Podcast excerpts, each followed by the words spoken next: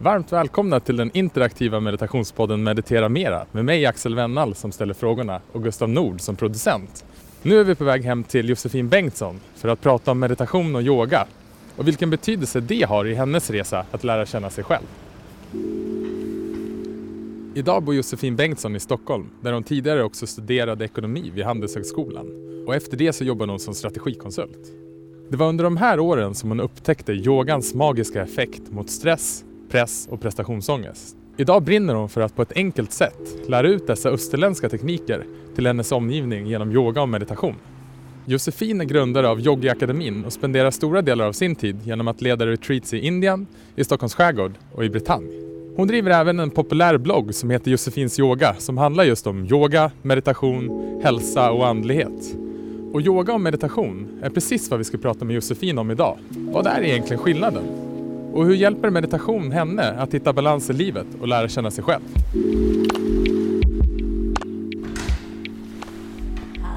Tja, hej! Välkomna. Tack! Vill du ha turmeric chai eller throat comfort? Ja, men det. Ja. Nu sitter vi här hemma hos dig Josefin, eh, nere på golvet faktiskt, på din matta. Och eh, du har dukat upp här med massa härligt te och tänt ljus. Eh, och vad kul det är att vara här. ja, sjukt mysigt. Jag tänkte att innan vi sätter igång med vår intervju så ska vi bara göra en kort, kort, kort meditation som vi kan göra här hos dig, men även de som lyssnar kan vara med på. Gud vad skönt. Och eh, vi kan ju ha vår uppmärksamhet här med våra sinnen. Eller så har vi vår uppmärksamhet i våra tankar. Och den här korta meditationen är bara till för att använda våra sinnen och vår hörsel för att komma tillbaka hit, till det här ögonblicket. Så om du som lyssnar kan blunda, så gör det. Om du inte kan det så behöver du absolut inte göra det. Jag passar på att blunda här hemma hos Josefin och se om du bara kan öppna upp för de ljuden runt omkring dig. Bara lyssna. Vad hör du nu?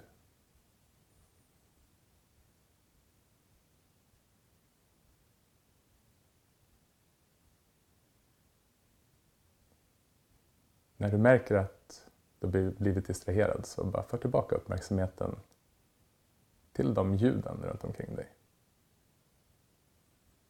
Se om du kan låta ljuden komma in i ditt medvetande och försvinna.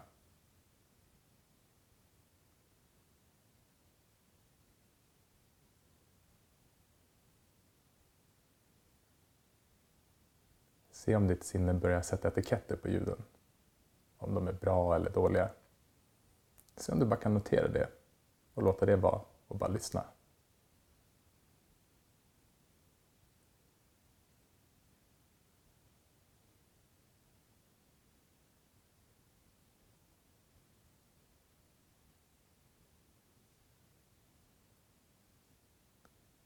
Så, det var en superkort meditation. Hej! Hej! Kul att vara här, kul att få komma hem till dig. ja, jättemysigt och fint. Och jag vet ju att vi hade ju himla tur nu. För du är ju nere i Indien på Collo Beach över vinterhalvåret. Exakt. Men är hemma en kort sväng nu här i Stockholm. Ja, två veckor av novemberkyla. Så vi är ju supertacksamma att vi fick komma hem, hem hit till dig idag och göra den här inter- intervjun. Vi har inte träffats innan idag, men jag har faktiskt varit på ett av dina yogapass på Urban Home. Ja, gömde mig långt bak, så att jag förstår om du inte känner igen mig. Jag brukar i och för sig vända om så man kommer längst fram ändå. Det kommer jag faktiskt ihåg när du säger det. Så ingen kan gömma sig. Ja, det har du helt rätt i. Det har jag förträngt. Men eh, jag tror att många som är i den här världen eller bör upptäcka den här världen med meditation och yoga, de kommer också ganska snabbt i kontakt med dig. För du inspirerar ju många genom din blogg och eh, även din Instagramkonto. Och du har ju grundat Yogaakademin som är en, ja, men liksom en, en stor aktör i den här världen som arrangerar massa härliga retreats. Ja. Och eh, jag tror du och jag också har en lite liknande bakgrund genom att vi har eh, studerat ekonomi bägge två och eh, arbetat ganska mycket och presterat Ja, och sen hittat in till meditationen. Exakt. Det var det jag tänkte att vi skulle försöka prata lite grann om idag. Om yoga och meditation och hur det hjälper mot prestation och hitta balans och lära känna sig själv. Men eh, jag skulle vilja börja med hur det kommer sig att, att du började med meditation. Ja, men det, det kom väldigt tidigt på något sätt. Ehm, redan faktiskt i nian så var jag på biblioteket och läste en massa böcker om meditation och, och försökte typ förstå livet på ett lite djupare plan. Eh, jag var alltid, så länge jag kan minnas, varit den här duktiga flickan och presterat och, och gjort och gjort och haft bäst betyg och liksom sådär.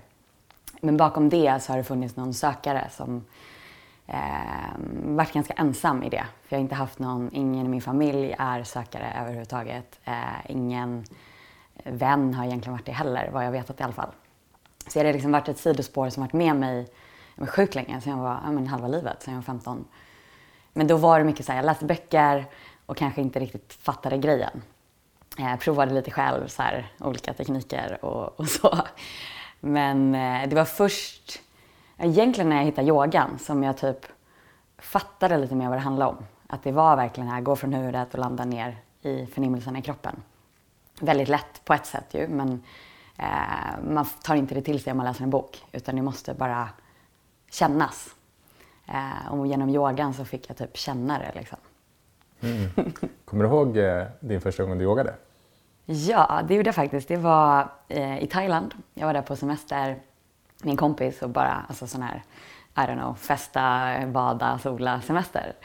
Eh, och en dag så kom det fram en kille på stranden som var yogalärare och frågade om jag ville göra acroyoga.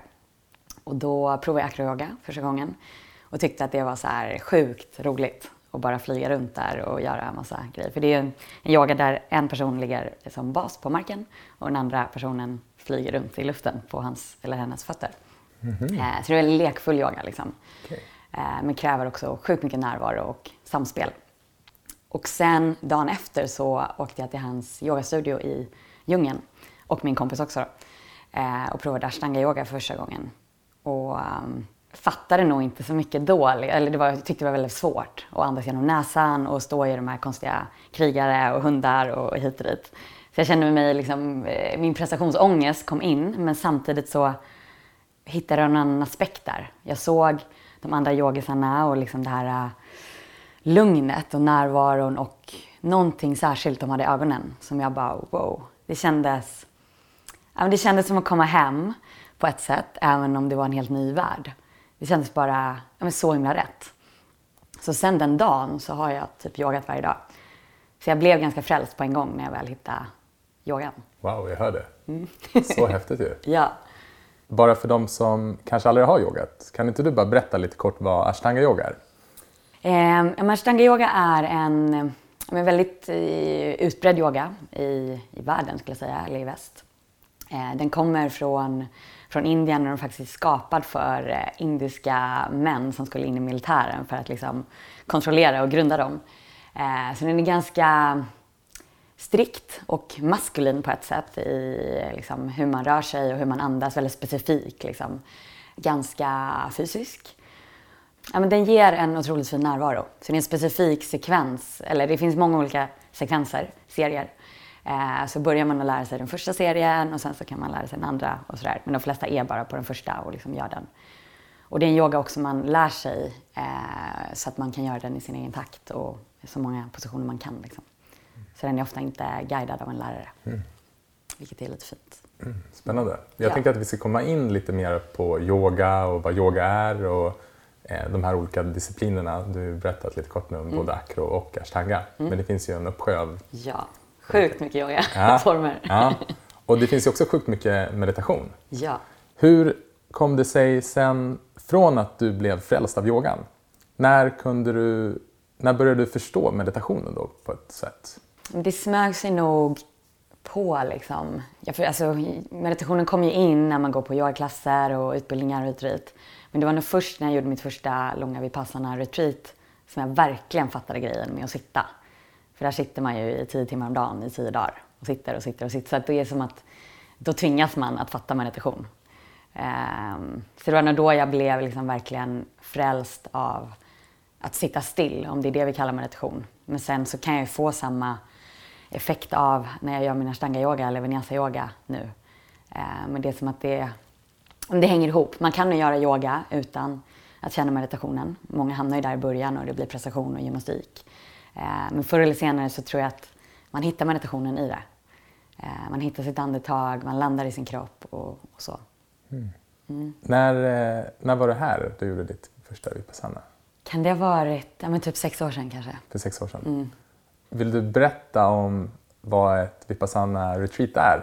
Ja, men det är, ett, det är en form av meditation från buddhismen egentligen. Eh, och en man som heter Goenka har väl tagit det och gjort det väldigt känt för västfolk, och, eller alla i hela världen.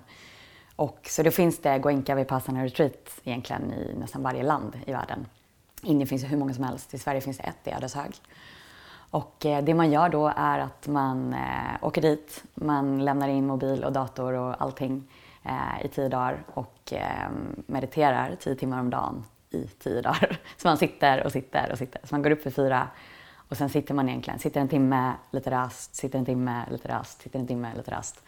Eh, så det är sjukt extremt om man äter måltid två gånger om dagen. Ja, men det är magiskt.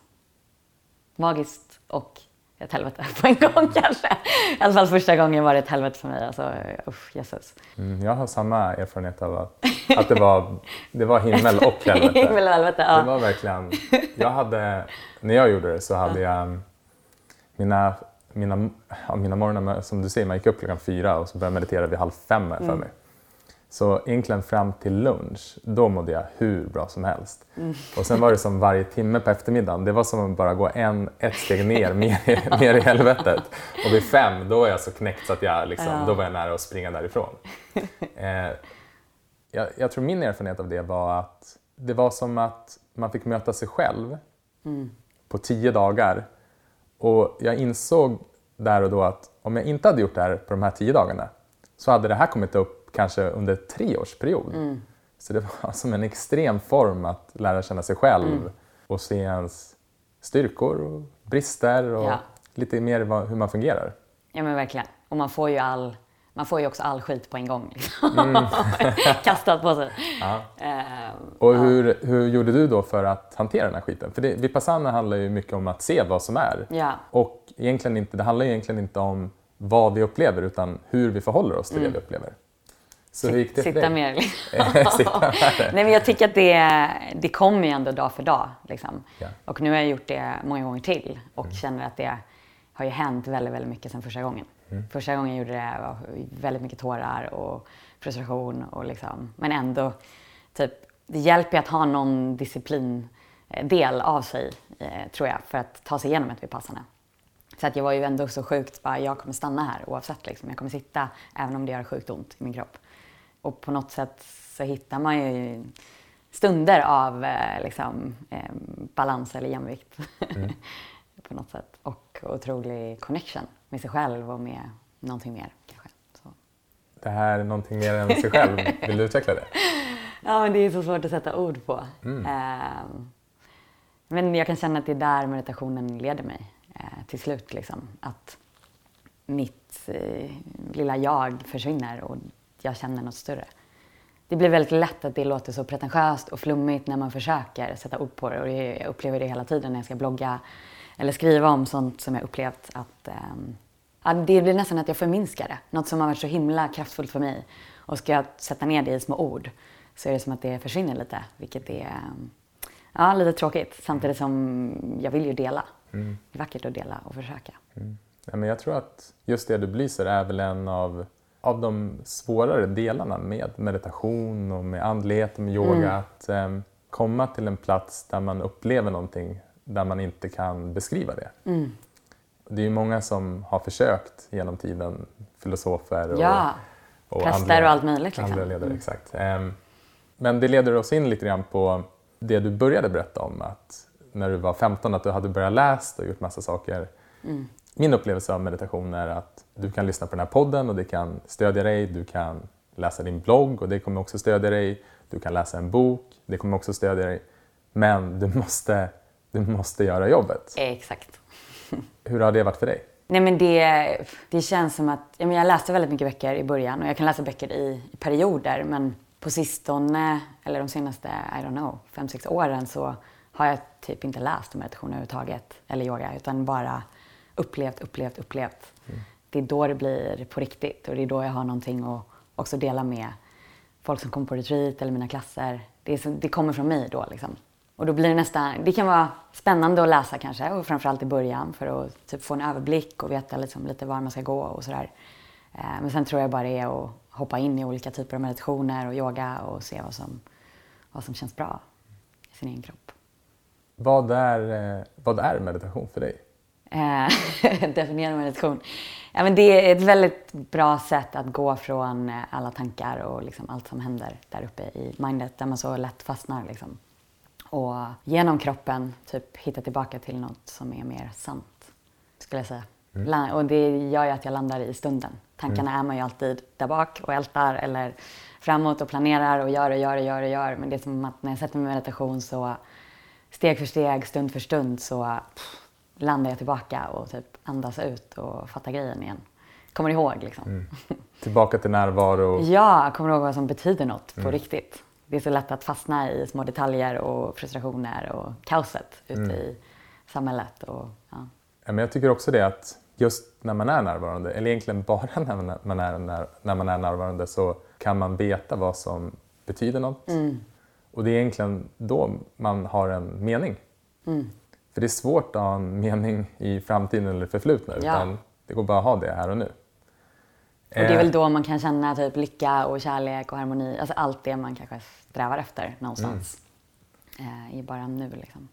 Vad skulle du säga är skillnaden mellan yoga och meditation? Finns det någon? Nej, jag tror typ inte det. Eh, jag tycker att det är väldigt mycket samma sak. Så det är lite vad jag... Jag gör mycket aktiva former av meditation också som är... Eh, ja, men vad är yoga? Alltså det är också en aktiv form av meditation kanske, men som ofta är lite mer, ännu mer dynamiska. Eh, som jag kan behöva ibland för att verkligen slita mig ner från mina tankar och huvudet och andas väldigt fort eller skaka eller eh, skrika eller mm. liksom göra någonting för att tömma i stort sett och sen kunna hitta stillheten. För det, det är någonting med det här stilla också som man kanske brukar definiera meditation som att man bara sitter eller ligger still. Eh, det blir en ytterligare aspekt för mig. Så det är snarare så att jag kan behöva lite rörelse innan jag hittar stillheten på insidan.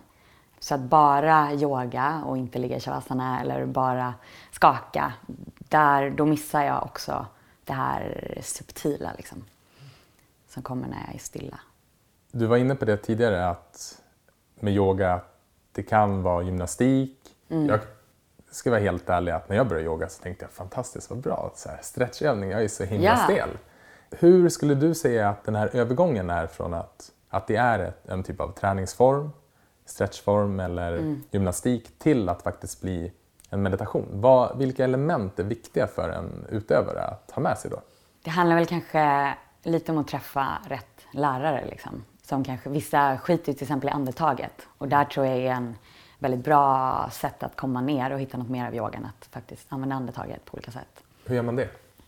Det finns olika typer av andning. Ja. Det kan vara att andas väldigt eh, kraftfullt, det kan vara många yogaformer, bland annat ashtanga och och vinyasa har ujjayi-andetag när man andas genom näsan väldigt djupt och liksom använder sin fulla lungkapacitet. Och jag tror att när man går från det här ytliga andetaget som vi ofta har när vi kanske sitter och jobbar eller stressar eller springer runt till att börja djupandas så tvingas vi också ner i kroppen, vi tvingas känna känslor, vi tvingas liksom landa i nuet. Och det kan ju vara genom smärta ofta för att vi har stängt av så mycket. Eh, så jag tror att andetaget är en superviktig aspekt. Eh, att våga ligga still efter yogaklassen. Jag tror också är superviktigt att liksom låta allt få landa, energin få flöda och, och så. Um... För den delen, den avslutande delen av mm. yogan, alla som har yogat har gjort den, mm. det är också då en form av meditation. Mm. Och hur mediterar man där? det handlar mycket om att slappna av liksom. Ja. Och bara, ofta sker det ganska naturligt. Om man har tagit ut sig Likadant om man har skakat då eller gjort någonting innan eller yogat i en timme. Så blir det ju lättare att landa här tror jag med förnimmelsen i kroppen när energin redan flödar. Det är som att man får hjälp av energiflödet i kroppen för att hitta närvaro. Man behöver inte göra så mycket. Man ligger still och typ är i kroppen, ganska, oftast ganska automatiskt. Mm. Eh, Medan om man skulle gå Säg att man har jobbat åtta timmar framför datorn och eh, sätter sig på en kudde och nu ska jag meditera. Det är så mycket svårare att få kontakt med kroppen och andetaget. Så där tror jag det fysiska kan komma in och hjälpa till ganska mycket. För att sen automatiskt landa i någonting djupare. Liksom. Ja, jag minns själv här i, i våras tror jag det var, var jag och yogade en hel del. Och ehm, jag kommer ihåg att jag kände så här, ah, det här är inte så himla kul och jag var liksom Ja, men, eh, det kändes som att jag var på en typ av platå i, i, mm. i yogan. Och så var jag på ett yogapass och det var ett sånt här yoga lab-pass på Purbanom. Då. Mm. Och det enda vi gjorde var att andas. Mm. Och då kom jag ihåg att så här, nej men jag har inte, jag har inte andats i flera månader. Jag har bara gått och, och kämpat och ah. försökt liksom... Kört positionerna liksom. Kört positionerna. Mm. Så uh, att föra in elementet av andningen, att hela tiden mm. komma tillbaka och vara närvarande med andningen. Mm. Det är en väldig nyckel. Det gjorde hela skillnaden. Mm. Verkligen.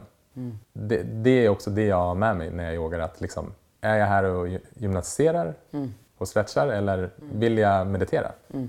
Exakt. Och ibland tror jag man omedvetet nästan håller andan. För att man orkar inte kanske möta någonting i sig själv, man orkar inte stanna upp. Och då, ja, jag tror det kan vara lite så att eh, medan om man då skulle våga att ha de där djupa andetagen eller eh, fokusera på andningen lite, skulle det säkert komma lite känslor lite tårar eller frustration eller whatever, det som behöver komma upp. Men bakom det hittar man meditationen.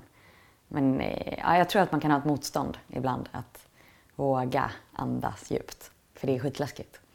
Så yoga kan vara en form, eh, ett, ett sätt att kanalisera ut känslor också? Ja, det tror jag absolut. Det är väl mycket den typen av yoga jag vill dela liksom. För det är det yoga är för mig.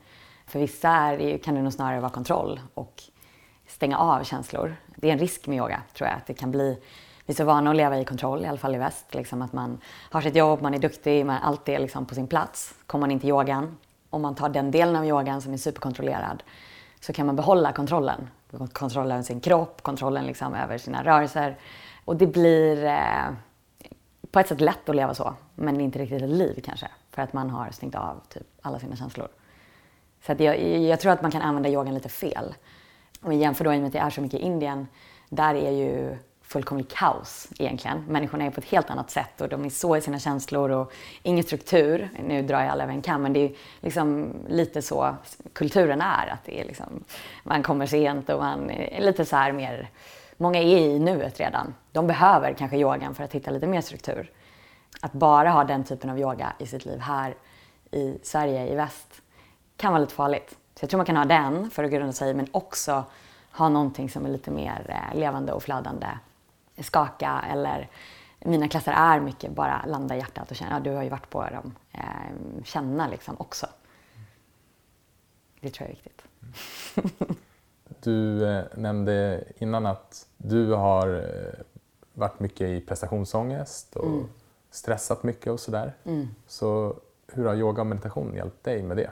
Ja, men väldigt, det sker nästan automatiskt. Att jag, den har hjälpt mig att landa mer i kroppen. Liksom. Alla olika typer av eh, yoga och meditation. Det är som att jag... Ja, men till en början kanske det blev lite prestation i, i yogan också. Eh, sen åkte jag, bröt jag benet och liksom fick en helt annan syn på allting. Eh, Vad hände då? Släpp, nej, men jag lekte runt med lite akrobater. På, jag hade ett retreat på Ibiza eh, för många år sedan lekte runt och ramlade, bröt benet och kunde inte gå på väldigt länge och läkarna sa du kommer aldrig mer kunna springa, du kommer aldrig mer kunna yoga. Glöm det liksom. Eh, och då fick jag ju bara wow, alltså en livskris. En, usch, ja, det var fruktansvärt men också helt fantastiskt för att då hittade jag mm, någonting mer i allting. Hittade kanske mer lugnare yogaformerna, eh, hittade Osho som man knappt vågar nämna men hans meditationer är eh, fantastiska, har hjälpt mig väldigt mycket. Ja, ja men jag fick en, en, annan syn på allt. Det blev inte... Det är väldigt lätt att gå in, speciellt om man typ är fysiskt lagd, att gå in i liksom, när jag ska lära mig stå på händer eller det, det, det, um, Och det är skitkul. Och det kan man nog göra om man har meditationen också. Men det känns som att det där andra, ja, behöver få komma in. Och för mig kom det in med en skada och det är ju så för många att till slut skadar man sig och det behöver inte vara så illa kanske att man inte kan gå på länge men men att det visar en vägen någon annanstans. Liksom. Det som slår mig är när du berättar det här också en, en personlig erfarenhet och jag tycker jag hör det av väldigt många är just att de här kriserna som vi upplever Mm. i, i livet att i andra ändan så kommer alltid någonting, Blessing liksom. någonting väldigt gott ur Ja. av det. Eh, och att de egentligen är en förutsättning för Mm. att kunna odla någonting nytt. Och stanna upp. Alltså, när jag bröt benet, jag tvingades ju helt och fullt lägga allting åt sidan. Jag kunde inte ha yogaklasser, jag kunde inte... Ja, jag fick flytta hem till mamma och pappa och typ ligga där i Halmstad där de bor eh, och typ kolla på träden och inte kunna gå själv. Och det... Man behöver ju sådana perioder ibland tror jag. Eller jag tror det är väldigt, väldigt läkande att bara... Man kan inte göra ett skit. Man får bara ligga och möta sig själv. Så det blir som ett form av vipassana fast med otroligt mycket smärta över, liksom, och oro över framtiden kanske och sådär. Du nämnde um, Osho, Ja. Osho-meditationer. Det leder mig inte helt osökt in på vad du gör för typ av meditationer. Ja. Eh, idag och, och vad du har gjort innan och vad du lär ut. Eh, kan inte du bara berätta lite kort om Osho? Osho var ju en andlig ledare eh, som framförallt var berömd på 80-talet. ja. Som har tagit fram då flera olika typer av meditationer. Osho, ja men han, det finns, ju, det finns ju en serie nu på, jag kommer inte ihåg vad den heter, Wild Wild Country va? Där det framställs som fullkomligt sektigt och kaosigt. eh, jag har ingen aning. Har du sett den? Ja, jag har sett den. Ja. Och jag hade mardrömmar länge liksom. Fruktansvärt. Men eh, det enda jag vet är att hans meditationer har hjälpt mig och otroligt många andra människor väldigt mycket liksom rent så här fysiskt och emotionellt och, och så. Så det är ja, men, dynamiska meditationer kan man säga, eller aktiva meditationer. Eh, han har hur många som helst. Men det, i grunden är det ganska mycket att man rör sig eller andas otroligt mycket, kanske lever ut känslor i början och sen så landar man i stillhet. Många är en timme, eh, så i slutet av meditationen landar man i stillhet. Och det kan vara dans involverat, musik. Det är väldigt kraftfullt och lite, han utformar det för den moderna människan som kanske sitter mer och, och behöver någonting, ja, men som jag var inne på innan, någonting som verkligen tar en från mindet ner i, i kroppen och in i känslorna. Eh, och lite att man ska, behöver komma i kontakt med sina känslor innan man kan kanske landa i stillhet. Så väldigt, väldigt kraftfulla meditationer. Och lite att det, genväg kanske är fel ord, men att det kanske går snabbare än att bara, bara sitta. Jag älskar ju Vipassana och var ju helt frälst och är fortfarande det. Eh, bara av det, innan jag hittade Osho också. Eh, men det är som att jag inte får...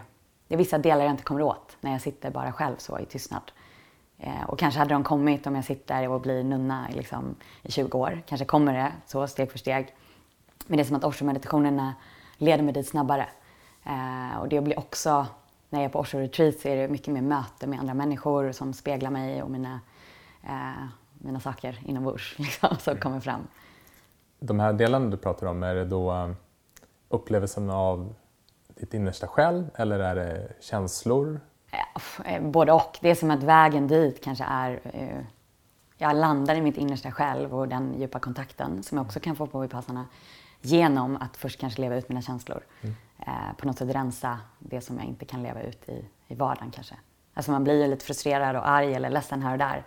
Men det är inte läge för mig nu typ att kanske börja skrika på dig om jag blir irriterad eller I don't know. Jo, det kanske jag skulle kunna göra. men- I den här podden är allt, allt, allt Men i, i vissa sammanhang i livet så får man liksom bita ihop lite och hålla ihop sig, tror jag. Och då kanske finns en poäng att man kan få leva ut det eh, på en liksom, safe space och få skrika. Jag var faktiskt igår, kanske därför jag är lite hes också.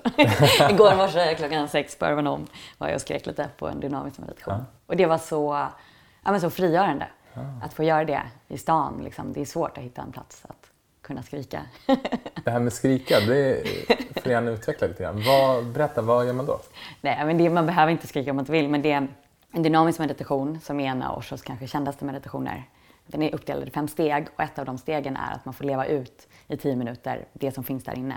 Och för många är det ju just ilska, eh, eller det som man inte kan leva ut. Alltså glädje och sådär kanske man ofta kan visa för andra människor i sin omgivning, men ilskan kanske är den man liksom, ja, knyter näven i fickan och håller in.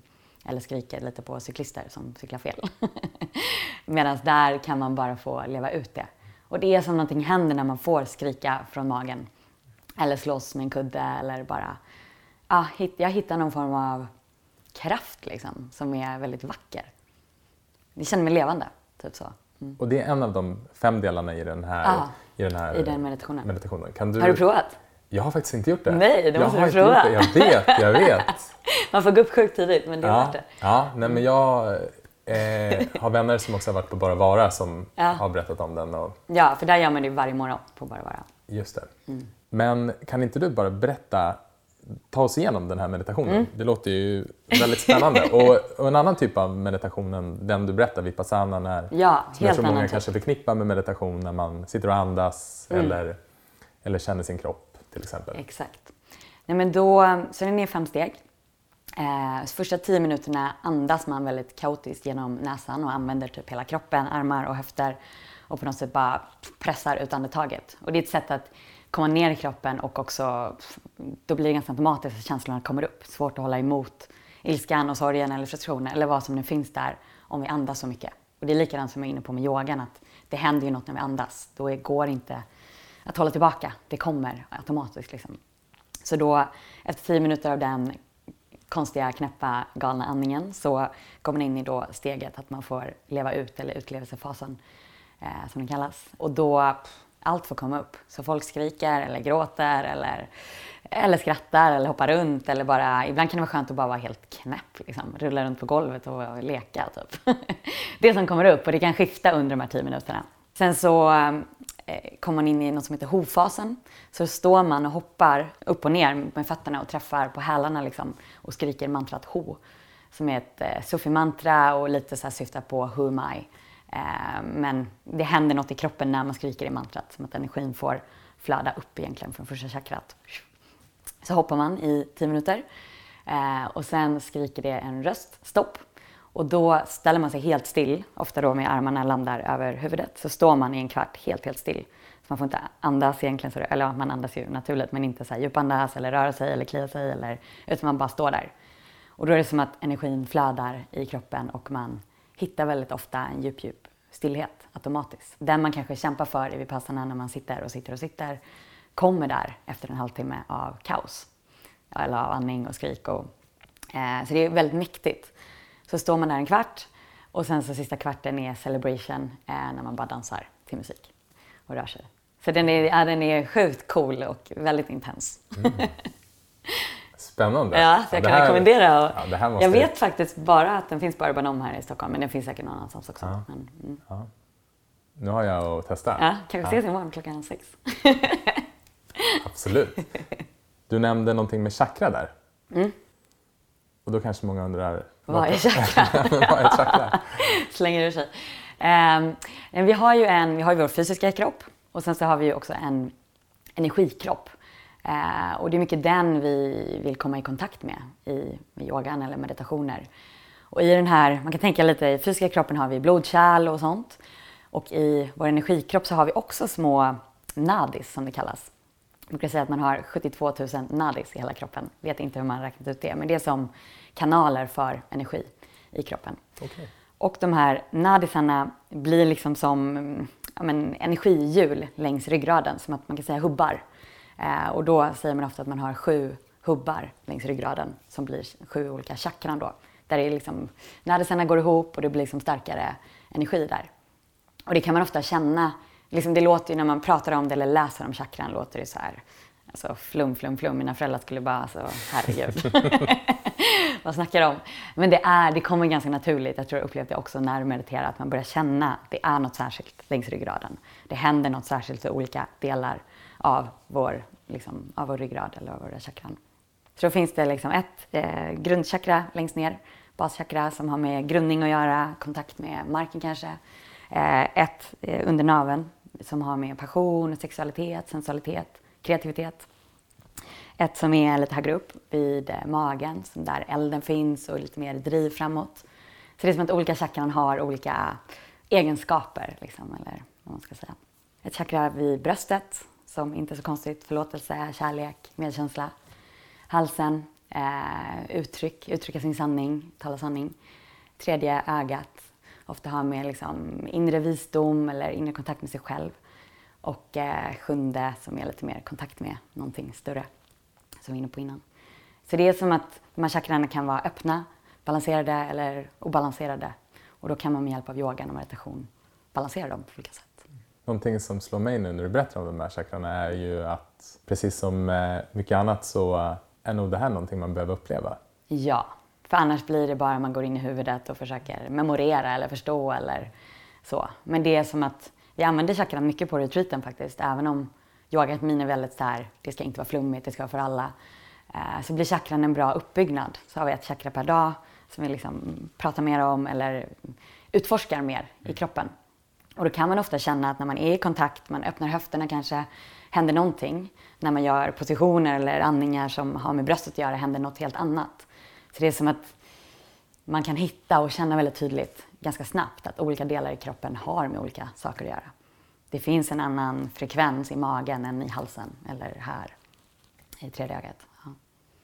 Men man måste utforska det, annars är det bara, låter det vara flummigt. Mm. mm. Nu när du har hållit på med yoga och meditation i flera år, vad har du lärt dig om dig själv? Oj, alltså väldigt, väldigt mycket skulle jag säga. Innan tror jag att jag levde på väldigt mycket bara i blindo. Liksom. Kanske framförallt i, i relationer till andra människor. Att jag tappade bort mig själv där och bara, jag vet inte, sa grejer som kanske lät bra. Jag, vet, jag var inte så medveten. Men nu är det som att jag förstår mig själv mycket mer på alla plan. Liksom. Det är svårt att säga exakt vad och hur och, och sådär. Men framförallt har den hjälpt mig att kunna vara närvarande med mig själv och kunna vara närvarande med andra människor. Innan kunde jag nog lätt eh, checka ut. Liksom. Jag var med människor men jag var inte riktigt där. Man kan ju på något sätt, jag tror vi alla vet det, man kan prata men inte riktigt vara närvarande i sin egen kropp eller sig själv eller i sin sanning. Men det eh, blir så vackert när man är i sig själv och möter någon annan som också är där. Då är det väldigt fint. Jag tänkte vi ska gå in lite grann bara på kanske dina meditationsvanor och lite vad du har för tips till, mm. till de som vill börja meditera och, eller meditera mera. Mm. Du nämnde tidigare att du har yogat varenda dag sen du var i Thailand. ja. men har du missat någon dag? Ja, men jag har nog gjort någonting. Jag klart jag har missat någon dag här och där, men jag har nog nästan varje dag gjort någonting. Och det kanske är att eh, skaka i tio minuter eller, eh, eller yoga i tre timmar. Liksom. Eller sitta eller någonting för att liksom, komma tillbaka till mig och min kropp. Det blir Ja, men det är verkligen som att borsta tänderna för mig. Man kanske missar någon dag i sitt liv att borsta tänderna, men det är väldigt sällan liksom, ändå.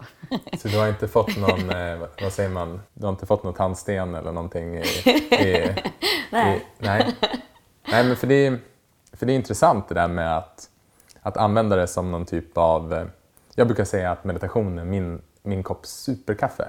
Mm. Jag mediterar varje morgon eller förmiddag och när jag gör det så då håller den i princip en hel dag. Mm. Ibland kan jag behöva fylla på med någonting mer. Mm. Och varför jag ställde frågan varför jag var ute efter om du hade märkt om det var vissa dagar du inte gjorde det, om det var vissa effekter av att du mm. inte hade övat. Ja, men jag kan ju märka, för ibland går det inte om jag har en eh, klass klockan sju. Liksom. Jag försöker alltid typ, säga nej till morgonklassen, men ibland så gör jag ju det. Och då kanske jag får göra en längre practice lite senare. Och det är någonting som händer. Nej, alltså det känns väldigt konstigt i mig om jag inte har fått min, mina timmar på morgonen. Okay. för det är gärna liksom två, tre timmar som är för mig. Liksom. Eh, som kanske består av yoga och i morse typ gjorde jag en chakra-andning som är helt galen i en timme och sen så yogade jag en timme. Så det, jag typ vaknar på morgonen, känner in lite vad kroppen behöver. Den behöver sitta still eller röra sig eller, eh, och så får den det. Och ibland kanske det är olika element. Men det blir, ja jag har de timmarna till mig liksom. Så du anpassar din meditation och yoga till efter hur du känner där och då? Känns som att jag har så många olika typer av tekniker. Allt från de här galna årsmeditationerna till typ ashtanga-yogan eller vinyasa eller yin-yoga eller sitta Ja, det är så mycket. Jag vill egentligen göra allt men, mm. nej, men så jag känner in lite vad energinivån är eller vad... Och ibland kanske jag är, har ont i kroppen och är trött och typ inte känner för yoga men jag känner också att det skulle min kropp må bra av så då försöker jag göra det. Vad gör du för yoga då? Ja, det beror på vilka. Men eh, ashtanga-yogan är faktiskt en det var ju den yogan jag provade första gången och det har ändå följt med mig hela tiden. Den, det är som en så här, trogen vän liksom, som får mig att grundas och landa i kroppen. Väldigt fint. Alla har ju kanske inte två timmar Nej. eller lust att med- meditera och yoga två timmar. Men, men det vore intressant, vad har du för råd till dem utifrån vart man är någonstans? Mm. Och vilka typer av meditationer skulle du rekommendera att göra om man är till exempel rastlös eller i olika situationer Mm. som man möter under dagen? Jag tror väldigt mycket på det här eh, att få en rutin så att man börjar varje morgon och absolut behöver det inte vara två timmar, det kan vara tio minuter, fem minuter. Eh, men att man har som rutin att när man går upp ur sängen så gör man någonting för att ta kontakt med sin kropp. För det här att så många gör, vilket är helt galet, att typ ligga kvar i sängen, sätter på mobilen, eller kanske redan var på, men liksom ta bort flight mode eh, och kolla mejlen eller kolla Facebook. Eller, alltså det är ju det är klart att man blir knäpp av det. tänker jag. Eh, låter lite hårdare. Men att då istället, alltså tio minuter har ju alla. Man kan gå upp tio minuter tidigare även om man börjar jobba klockan sex. Och då kan man göra mm, vad som helst. Alltså det kan räcka, man kan lyssna på en kroppsscanning, man kan ställa sig och, och skaka, eh, man kan andas, man kan göra några solhälsningar eller eh, någonting som känns bra. Och då kanske man i början väljer en sak för, för att få någon form av rutin. Eh, och sen så kanske man provar en annan sak och sen så får man då ett helt liksom, skafferi av olika övningar eh, som jag känner att jag har nu efter ett tag. Men till en början är det nog bättre att gå lite all in i en sak. Så gör man det varje morgon i tio minuter, en halvtimme eller vad man nu har. Eh, och sen kanske man provar något annat och, och liksom så. Jag tror mycket på rutinen. Och göra då det direkt på morgonen Ja. innan man har gjort någonting annat. Ja, jag, jag tror det. För man är så... Då är man ju ganska tom liksom, i, i huvudet på något som man har sovit. Eh, och att börja dagen med att faktiskt ta kontakt med, med sig själv, med sin kropp. Och inte direkt gå upp i huvudet och, och tänka massa. Tror, känner jag är sjukt viktigt för mig. Och sen är det fantastiskt om man gör det efter jobbet också, om man nu har ett vanligt jobb. I tio minuter skaka bort dagen eller innan man ska träffa familjen eller laga mat eller sin partner. Att faktiskt rensa sig lite. Så det är väl det bästa om man kan få till någonting lite på morgonen och någonting lite efter jobbet. Okej. Och det tror jag är möjligt för alla också. Och att det kan räcka med så kort. Alltså egentligen kan det räcka med några fem minuter av djupa andetag. Det kan vara så himla enkelt att faktiskt eh, landa och hitta lite mer närvaro. Det är väl det jag brinner för så mycket och jag tror det är därför jag vill blogga och Instagramma och skriva böcker och allt sånt för att så här, det här är magi liksom. Det, det, är så, det är så mäktigt och det är så knäppt att vi inte gör det mer. Att vi lever i huvudet hela dagarna och hela nätterna. Och när det kan ta fem minuter att känna någonting helt annat. Here, here. Here, here. Det är därför vi är här. Ja. Ehm, har du gjort några misstag under din resa som, eller saker som du kan se tillbaka på idag och varna andra eller tipsa andra om? Ja, men det är väl kanske lite mer då min eh, yogalärarroll. Sen så är alltså, det är svårt att se på saker som misstag för att det blir som sagt, allt blir ju lärdomar till slut.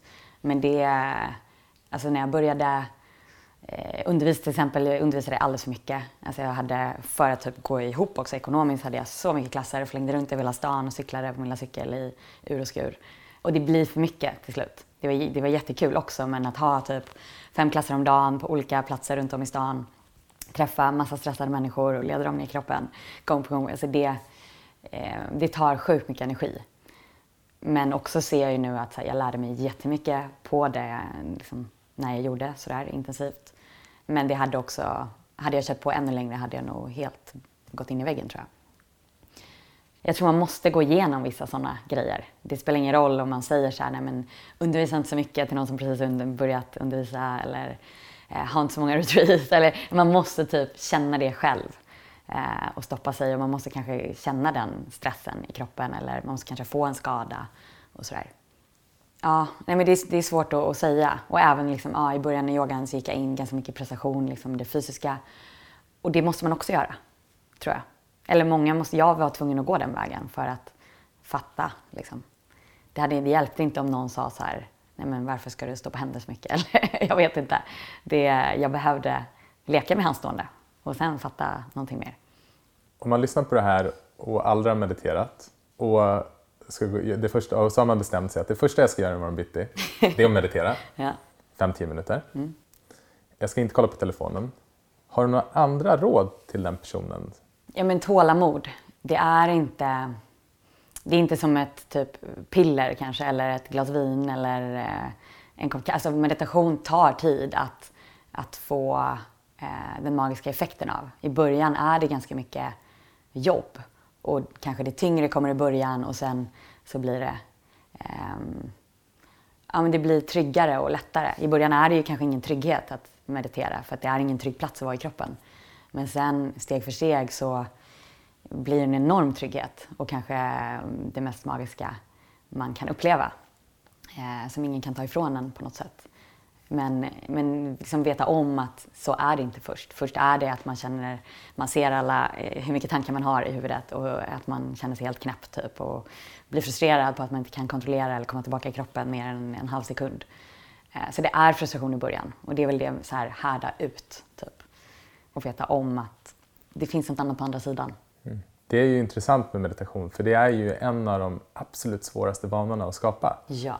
För att precis som du beskriver att i början är det inget kul. Nej. Det är tråkigt, det kan göra ont, Mm. det är frustrerande. Man kan få möta jobbiga känslor. Mm. Och man kämpar ju mot sitt mind. Liksom. Mindet vill ju vinna och vill vara i dåtid och framtid och planera och prestera allt sånt. Och det, mindet är ju sjukt starkt. Så veta om det att här, man kämpar mot någonting, en stark, stark kraft. Eh, och man behöver kämpa lite. Disciplin tror jag man behöver ha, helt enkelt och där låter det då som att din prestation har varit ett verktyg för dig. Ja, men lite så. Eh, jag tror att det kan hjälpa en att få, ja, på något sätt, till meditationen. För det, den kan ju hjälpa mig även idag. Om det är något, alltså, i stunder i livet när jag har sprungit för fort eller det är någonting jag inte vill se, då märker jag ju också att jag ser till att skippa just den sittande meditationen i alla fall. Eh, för att då vet jag, eller och vissa årsmeditationer också, då vet jag att då måste jag möta det där. Då kanske jag har märkt att okej, nu har jag kört ashtanga-yoga varje dag i två månader. Eh, det är någonting jag behöver kontrollera här. Det är något jag inte vill känna liksom, eller se.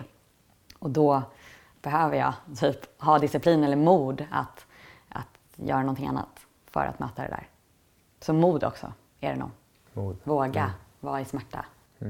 Ett av de bästa råden som jag har fått ehm, och som jag också fick med mig när jag var på Vipassana-lägret, det var att vara snäll mot sig själv. Och det är någonting som jag är så förundrad över och samtidigt upptäcker gång på gång att den här självkritiska rösten i huvudet. Och att det är så lätt när man sitter och mediterar att när man blir distraherad att man eh, rättare sagt jag klandrar mig själv. Att ah, nu försvann du igen eller ah, vad dålig du var på det här eller sådär. Och meditation för mig är mycket ett sätt att faktiskt träna sig att bli snäll mot sig själv. Att ha en annan attityd till det man upplever. Att kunna möta, all, möta allting det man upplever med vänlighet och, och med kärlek och tacksamhet. Så att ehm, det tror jag också för de som eh, vill börja meditera, att tålamod, Mm, och snälla rösten. den snälla rösten, att komma ihåg att våra sinnen har ofta den här självkritiska rösten. Och det är inte bara du som har det, utan vi, vi har det allihopa. Alla har det. Alla vi som har tittat in har sett att det är så rösten är programmerad. Och vi kan träna om den. Och det är fantastiskt. Ja, och det är ju genom meditation man kan börja se den. Och egentligen bara genom meditation tror jag. Man måste stanna upp och typ se att okej, jag är inte min mind, jag är inte liksom mina tankar. Och se de olika delarna av, av hjärnan kanske. Och då kunna inte lyssna. För jag tror att den kommer nog alltid finnas där. Men kanske talar lite svagare, lite längre bort. Man tror inte på den på samma sätt. Du har under vårt samtal använt ordet magi ganska många gånger. Ja. Och det är ju magiskt. Jag tänkte bara se om vi, om vi kunde liksom försöka förklara för, för andra vad det innebär. Eh, det jag hör när jag hör dig berätta om det magiska är egentligen någonting ganska enkelt. Att du bara är närvarande och, helt och hållet bekväm i din egen kropp. Du är inte på väg någonstans utan i vilken situation den är så kan du bara vara där och känna allt som du känner. Det är magi. ja, nej men det, det stämmer nog mycket. Det är väl det ordet som jag känner typ kommer närmast det jag kan uppleva ja, när jag är i kroppen eller i meditation.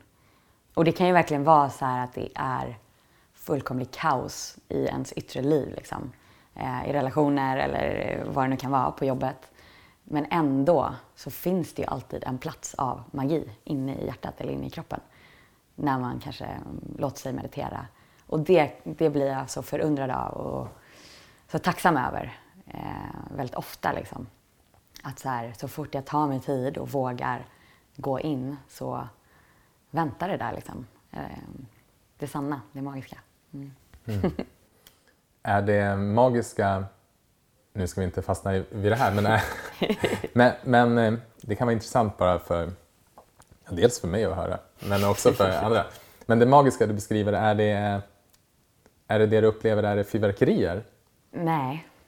Det, ja, men det kan väl vara liksom den här blissen också i stunder av bara eufori. Det kan vara när jag är i naturen och bara, det här är så sjukt. Träden är så vackra och solnedgången och allt. Det är ju en typ av magi. En annan typ av magi är väldigt, väldigt lugn skulle jag säga. Den bara, den bara är så självklar. Eh, och som sagt galet svår att sätta ord på. Det är vackert. Mm. Fint, tack. Tack för att du vill dela med dig. Mm. Vi har ju pratat om massa meditationer och vi har också konstaterat att meditation är ingen teori du läser om utan du behöver göra det. Mm. Och därför är jag ju superglad att vi ska få meditera här med dig idag. Ja. och vad, vad, vad, vad bjuder du på för meditation idag? Hmm. Jag tänker kanske att eh att vi ska landa lite på rygg bara. Nu har du liksom snackat så mycket och liksom sådär, vi har lyssnat och hit och dit. Så det är väl eh, fint att få bara smälta i shavasana, det vi gör i slutet på varje yogaklass. Eh, så kan jag guida lite ner i kroppen. Så det betyder att de som lyssnar, de behöver hitta en plats där de kan lägga sig? Ja, men det vore ju det mest ultimata. Ja. Men är det så att man lyssnar på en buss eller något sånt, inte om man kör bil, det rekommenderas inte, men då kan man eh, sluta ögonen och hitta en bekväm sittande avslappnande position också. Men okay. Eh, har du möjlighet så lägg dig ner wow. på rygg.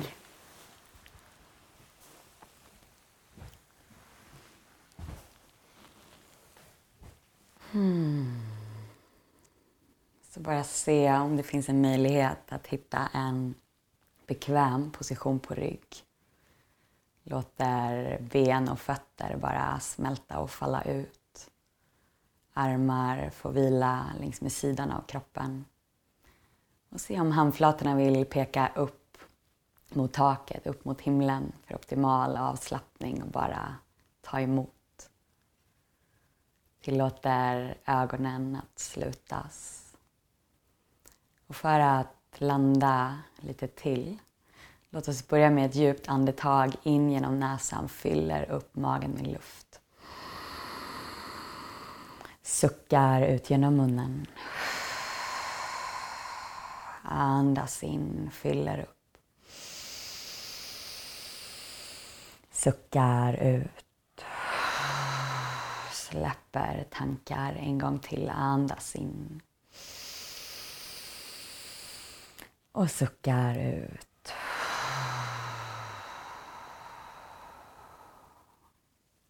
Låter sedan andetaget få bli naturligt. Kanske genom munnen eller näsan.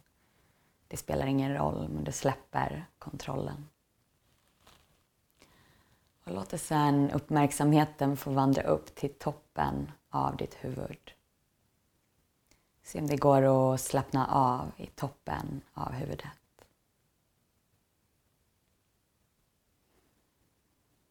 och tillåter den avslappningen att mjukt vandra ner till pannan kan jag låta pannan slätas ut bär ögonbrynen. Och punkten mellan ögonbrynen, vårt så kallade tredje öga. Känner ögonen och se om det går att slappna av bakom ögonen. Släpper tinningar, kinder och näsan. Tillåter läppar och roten av tungan att mjukna. Släpper haka och öron.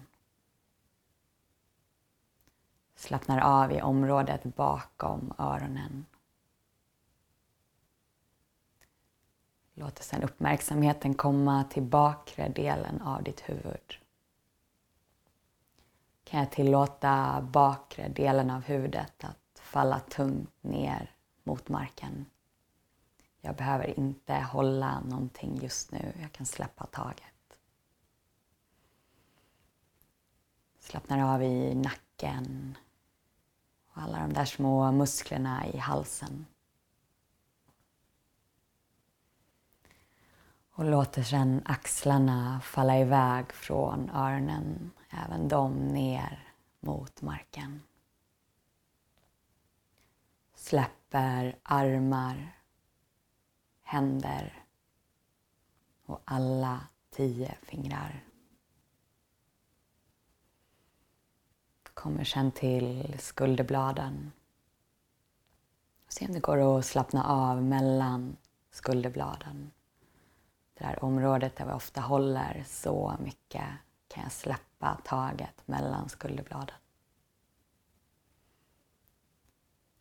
Slappnar av i ryggen och varenda liten kota i hela ryggraden. Låter sedan uppmärksamheten vandra till bröstet. Checkar in vad händer inuti bröstet just nu.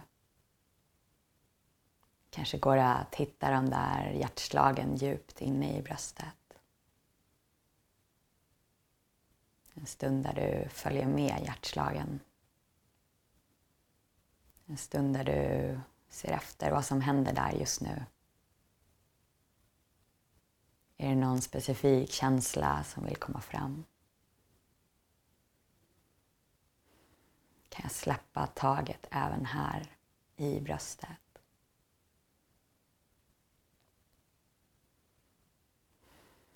Och låter den avslappningen mjukt vandra ner mot magen. Vad händer inuti min mage i den här stunden? Kan jag släppa taget här? Som att jag låter magen bli varm och mjuk inifrån hela vägen ut. Jag släpper kontrollen. Slappnar sen av i rumpan, höfter, bäckenbotten. Och låter den här avslappningen börja vandra ner längs med dina lår. Hela vägen ner till knän. Slappnar av i vader. Släpper taget om anklar, fötter och alla tio tår tillåter hela din kropp att sjunka ner djupare och djupare för varje utandning. Och när du märker att tankarna vandrar iväg någon annanstans, som de ju gör för oss alla precis hela tiden. Se om du vänligt, mjukt men bestämt kan föra uppmärksamheten tillbaka till din kropp.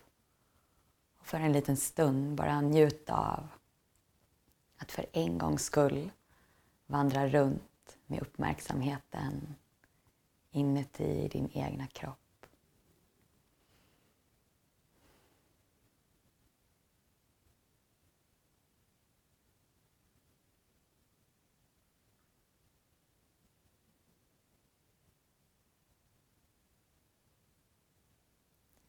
Stund för stund. Tillåter dig själv att sjunka djupare och djupare.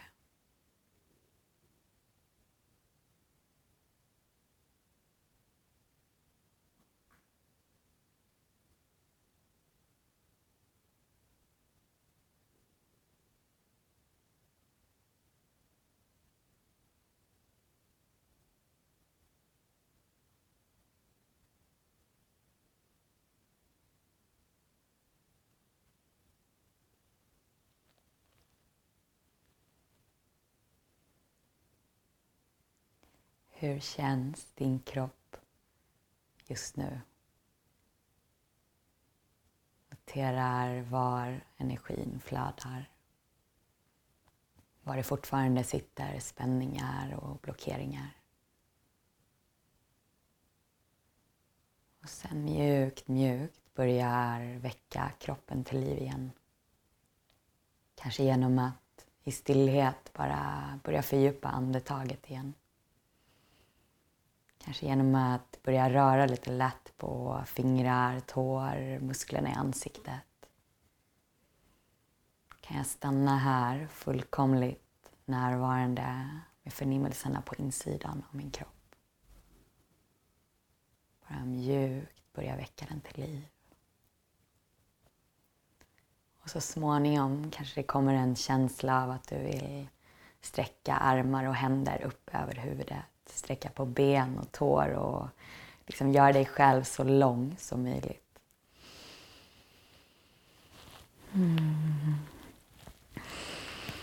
Och sen se om du vill böja knän mot överkropp och ge dig själv en varm, tight kram.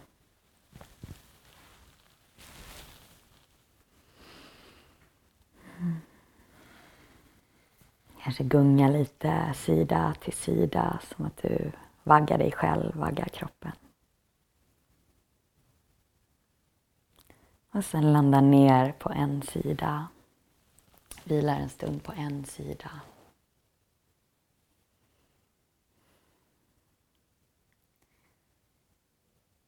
Och med slutna ögon hittar ett sätt att Börja ta dig upp till en sittande position, en valfri sittande position.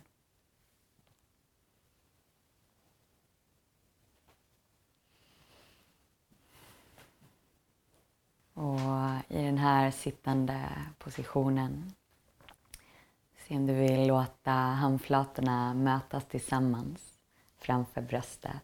Låter tummarna pressas mot ditt bröstben. Återigen ta en stund och se efter. Vad händer bakom mina tummar, bakom mitt bröstben? Kan jag hitta hjärtslagen? Kan jag hitta den där kontakten med mig själv som ingen någonsin kan ta ifrån mig? Den där stillheten som liksom alltid vilar där oavsett hur mycket det stormar utanför. Och om så är fallet kanske du vill visa lite tacksamhet till dig själv genom att böja pannan ner mot dina händer och med en gest tacka dig själv för den här lilla stunden. Tusen tack. Namaste.